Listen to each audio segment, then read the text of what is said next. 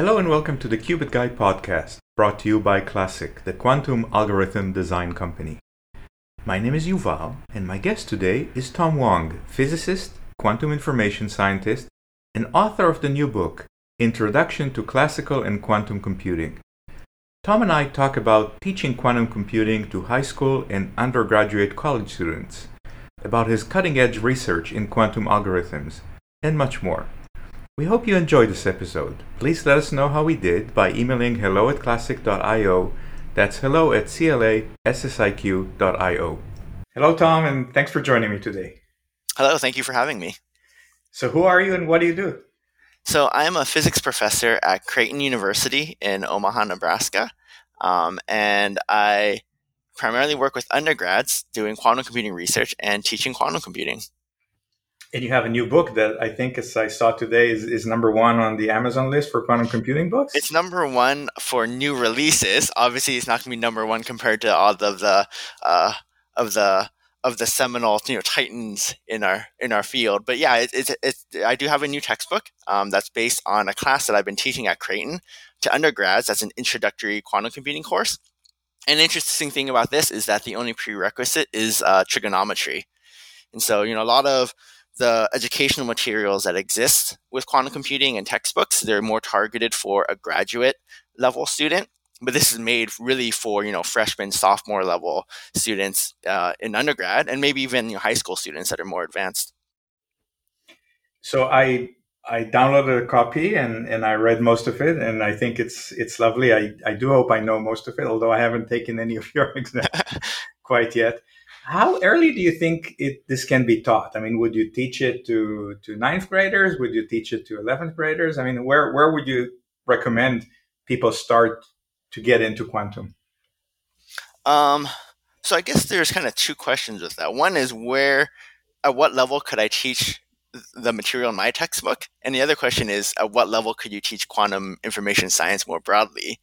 Um, so with my textbook, I mentioned that the prerequisite is trigonometry. So basically, once students are familiar with the unit circle, they could tackle the material in my textbook. Um, because my book does cover the more advanced math that they'll need. So it covers linear algebra and reviews complex numbers and things like that. Um, maybe sh- I should mention for the listeners that, that I actually made this textbook free, that there's a free PDF of it on my website at thomaswong.net.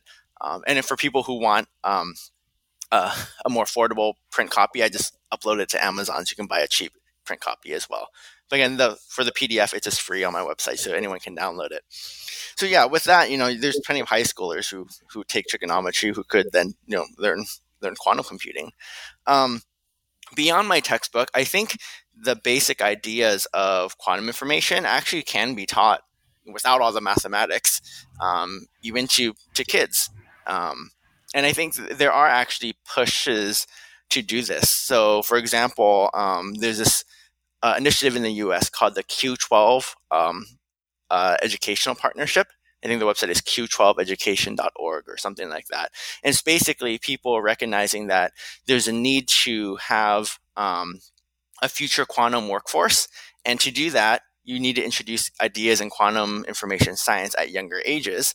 That way, students um, are aware that the field exists and then they can think, oh, you know, when I grow up, I want to be a quantum information scientist. Because a lot of times students go into a particular field simply because that's what they've heard about from their parents or from their teachers or school counselors. And if quantum computing is not on people's radars, they, they won't know that these jobs even exist. Um, so you've been teaching this for a number of years now. So what's yeah. the most difficult concept for your students to grasp? Oh, that's a really tough question, I think. I think, I mean, I don't want to say that there's no tough concept to grasp because then it sounds like I'm bragging or something, but I think, I think some of it depends on the type of course that you teach. Because my course is not a conceptual course, like I actually teach them the math that they don't know. Um, because we actually do the math, I think students understand these you know, very quantum concepts like quantum entanglement and superposition and things like that because they've seen how it actually works with the math.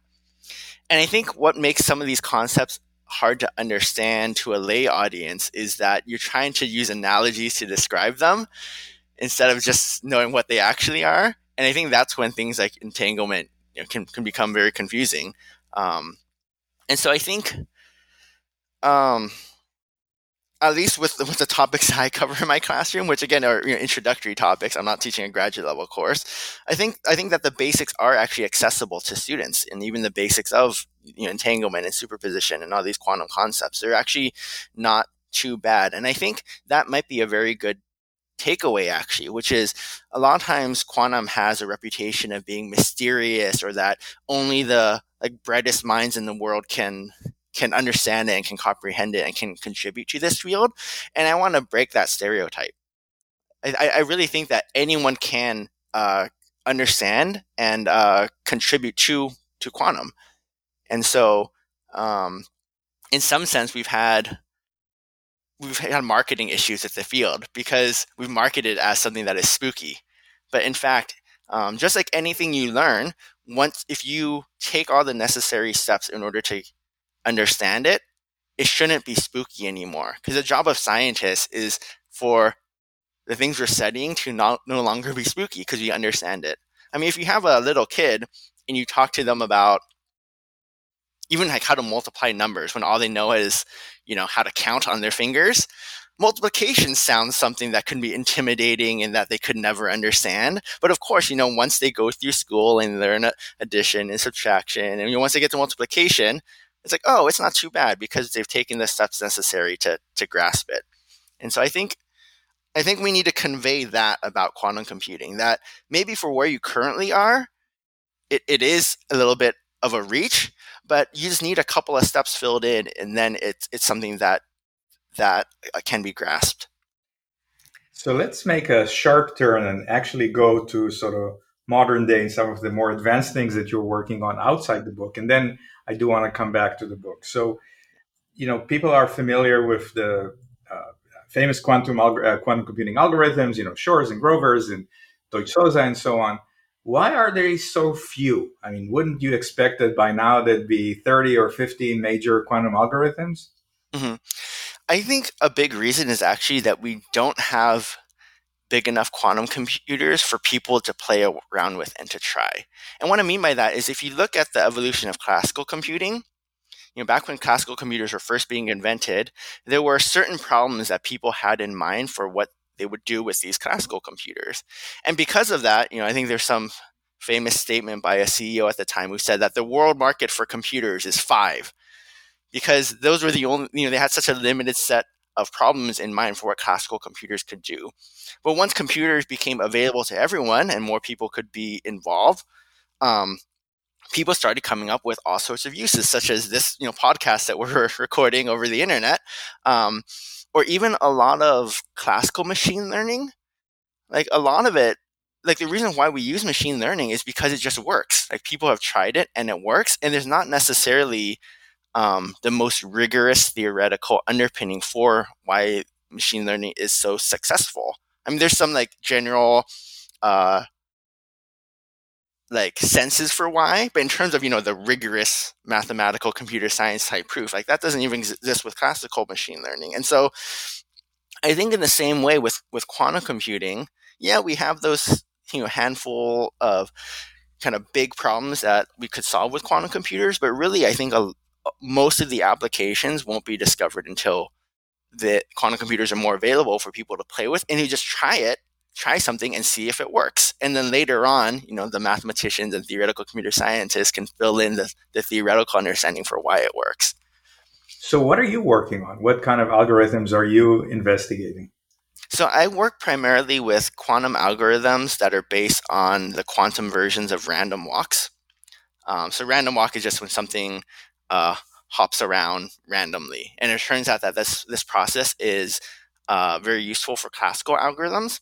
And in the same way, it, it, turns out to be a very useful way to design quantum algorithms. And in particular, I look at quantum search algorithms. So you imagine you have some type of network and you have your quantum uh, particle that's jumping around on this network in a superposition because it's quantum and it's trying to look for a particular node. And it turns out that depending on the structure of that network, a quantum computer might be able to search quickly or slowly. And so I, have investigated a lot about what different properties of the network might be important for a quantum computer to search quickly. Is that related in any way to Monte Carlo algorithms that also have some sort of random walk built into them? It is related, yeah. Um, you can think of a quantum walk as being like a quantum version of a Monte Carlo algorithm or a, or like a Markov chain. Um, Understood.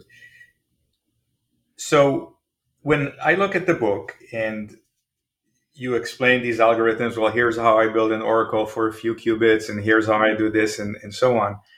What do you think happens when people, let's say, I, I, I read the book, I did all the exams, I know what's what's there.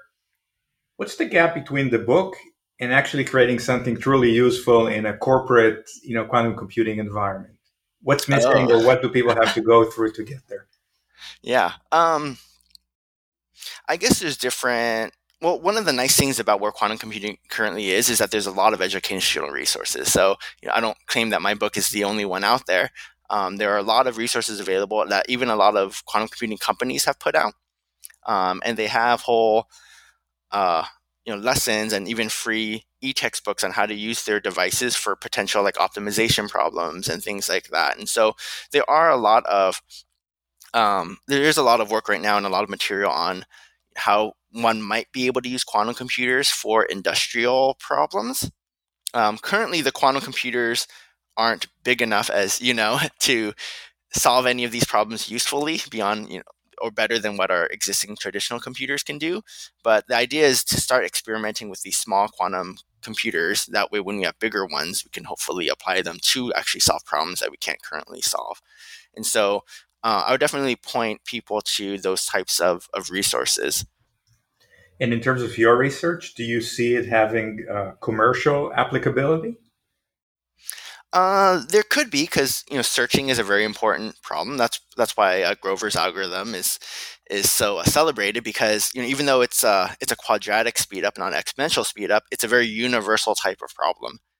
And so you can almost think of my research as you know looking a little bit more into the details of Grover's algorithm, like what happens if your data is not um, is structured in a way where you can't just jump from one piece of data, one node, to another node directly, where it's arranged in some type of structure. Um, so I think searching is a very universal problem. Um, uh, in terms of when it will be commercially viable, it might be a while because you know quantum computers are uh, you know it's a it's a very tough engineering problem. Um, and also, you know, our classical computers are actually just very, very good. And so, um, you know, it's going to take a little bit of time, I think, for quantum computers to start to do things that classical computers can't with just a, like a, a more modest polynomial speedup. So, with apologies to the random walk in my questions, let's let's go back to the book and some of the basic concepts. Yeah. Um, I think that when people learn about entanglement, they they get sort of the value in terms of uh, quantum communications mm-hmm. or, or key distribution, and oh, if I change one, then the other changes, so you would know, and so on and so on. Mm-hmm. Um, how would you explain to someone the value of entanglement in the computing uh, realm mm-hmm. of, quantum, of quantum? Yeah. So in our book, we talk about what uh, entanglement is, um, which is basically a, a state where, um, where the how should I describe this? It's like uh, so if so, an entangled state is a state where all your qubits are entangled or mixed together in some way, right? Where if you measure one qubit, it affects the other qubits, which is the opposite of a state where that is not true, which is called a product state. So in a product state, your qubits can be thought as being individual qubits where you can interact with one qubit without affecting the other qubits. So if there's no entanglement, meaning you have a product state, um, you can actually simulate a product state you, uh, efficiently using classical computers. Um, and it's because I guess I'm guessing this is a more advanced audience for your podcast, so people might know a little bit about quantum computing.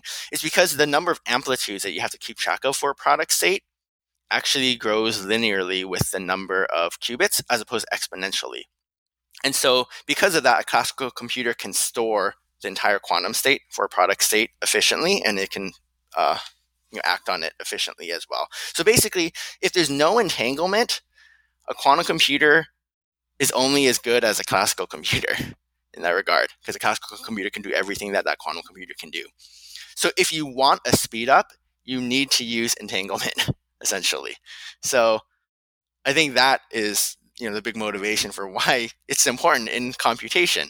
You basically need it if you want to do anything better than a classical computer. As you look at uh, quantum applications today and, and going back to the commercial use, mm-hmm. um, obviously there's a lot of uh, hype and fear around uh, Shor uh, with regards to, oh, I'm going to break the world's financial system, but that's still a few years away. When you talk to industry colleagues, what is the algorithm or class of algorithms that they use most, more than others, uh, in their uh, in their work? Hmm. I think it's going to depend a lot on the industry, of course. Um, I mean, if you're talking about uh, problems that are more around quantum simulation, quantum chemistry, things like that, then you know it's basically trying to find ground states. You know, so that's a very general thing. And in a lot of other industries, it's basically solving um, solving differential equations. Um, and in finance, that's true. You know, for different financial models, things like that. Um, in in under in other industries it's how to optimize things how to optimize your like flight schedules you know things like that. So uh, I, I, think there's a lot of variation actually depending on the industry which which also makes it very interesting. Um, i mean that's like asking with with a traditional computer what are the most what are classical computers used most often for? It's like everything. So yeah I, I, don't know if i can give you one specific uh, area uh, that's fantastic so Tom, how can people get in touch with you to learn more about you and your work in the book? So my website, thomaswong.net, is the best place where you can see um, all my research papers. You can get a link to download my free textbook. Um, and so, and at the bottom, there's also my contact information on my website. That's perfect. Thanks so much for joining me today. You're welcome. Thank you for having me.